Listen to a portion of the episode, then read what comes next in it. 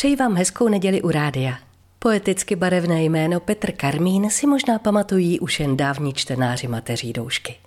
Ale pod tímhle pseudonymem se skrýval můj další oblíbenec, kouzelník slov a metafor, básník, textař, překladatel a spisovatel Pavel Šrut, renesanční člověk. Udivující a imponující byly jeho pochybnosti o sobě samém. Řekl, nějakých deset let jsem nepsal verše. Věděl jsem, že je třeba psát jinak, než jsem to tehdy uměl, jenomže jsem nevěděl jak. Slušnější bylo tedy nepsat vůbec. Mám ho ráda hlavně ze dvou důvodů. Jako textaře kultovní písničky Michala Prokopa Kolej Yesterday a jako autora půvabné knížky Lichožrouti.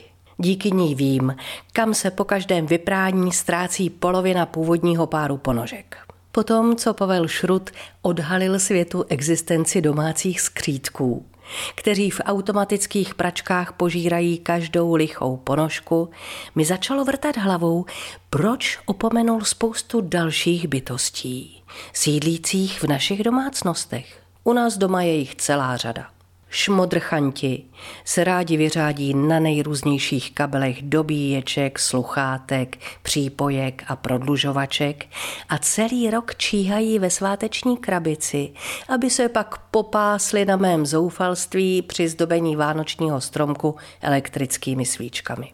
Knihomolíci lstivě zašantročí v knihovně zrovna ten titul, do kterého právě teď naléhavě potřebuju nahlédnout. A přitom jsem ho ještě včera viděla mezi kuchařkou naší vesnice a almanachem tajemna. A jejich blízcí příbuzní kastrolníci nechají zmizet právě ten malý kastrůlek s kytičkama, ve kterém jsem ještě před pár dny co si kuchtila. Mezi zvlášť záludné a nebezpečné potvůrky patří plivník bílý. Ten bydlí v malých nádobkách se smetanou zakrytých folií s tím nepatrným výstupkem, který se utrhne právě ve chvíli, kdy si chci vylepšit svou porci kávy.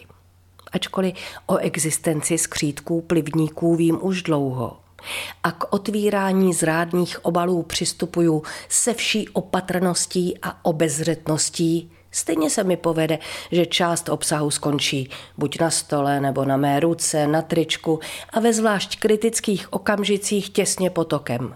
Mým nebo mého spolustolovníka. A co teprve poťouchlý sprejník? Ten dokáže vysát flakonek parfému tak rychle, že mně nezbývá než se modlit, aby už už přišel Ježíšek s novým. O skřících displejnících se mi ani nechce mluvit. Objeví se pravidelně, nečekaně a v těch nejnevhodnějších chvílích, vždycky, když potřebuju použít svou knihu, odborně zvanou notebook. Můj manžel už dobře ví, že jakmile se od mého pracovního stolu ozve bezmocné zaúpění, je třeba neprodleně přispěchat, displejníky bez milosti zahnat a nechat monitor knihy znovu zazářit v plné síle. Současná věda má před sebou nelehký úkol. Při tvrzení, že žádný zejmenovaných skřítků neexistuje, vysvětlit, jak je možné, že právě mě ty potvory trápí skoro každý den. U vás doma určitě neškodí. Nebo vaše Marie Tomsová.